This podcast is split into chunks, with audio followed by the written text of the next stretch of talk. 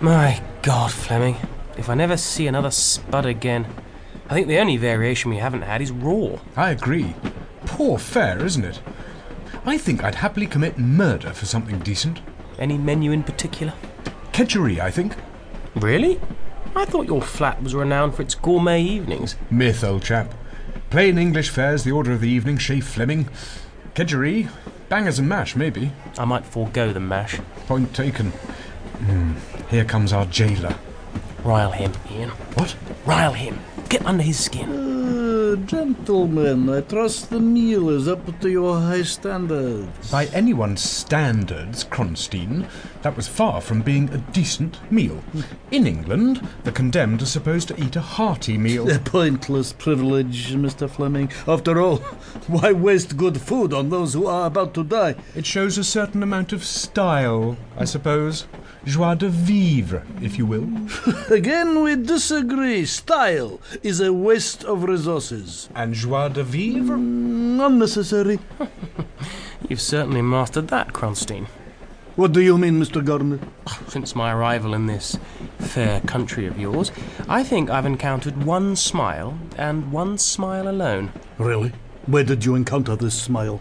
I'm a bit loath to tell you. I'm sure random acts of friendliness are frowned upon. Gentlemen, would you excuse me? I have to make arrangements for your death. Not joining us for pudding, then?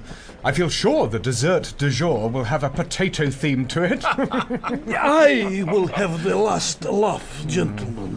When you have finished your meal, please return to the compartment. And please remember that you are in the heart of the Soviet Union on a train filled with my agents. Any attempt at escape would be futile. I say, Garnet, I thought it was my job to be rude. We have to escape, Fleming. Excellent. How? He just told us it was futile.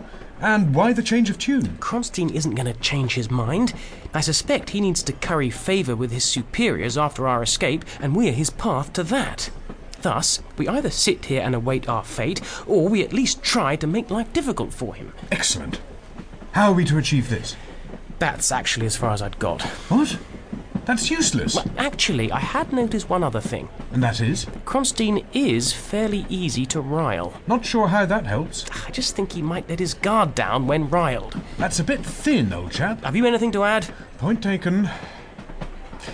Mea culpa, by the way. Again. Granted, Ian. In fact, the more this plays out, the more I feel it's not your fault at all. Not sure I follow. Something Miss Klebb said Which was? that she and Miss Romanova knew quite a lot about both of us before we even arrived. They knew about your family being in banking, mine being in publishing, etc. That's a bit paranoid, William. Is it? They put those engineers on trial for nothing. Still a bit of a stretch, I'd have thought. I don't know. Anyway, before we head back, what should we have for pudding? I'm curious to see how they work Spud into dessert.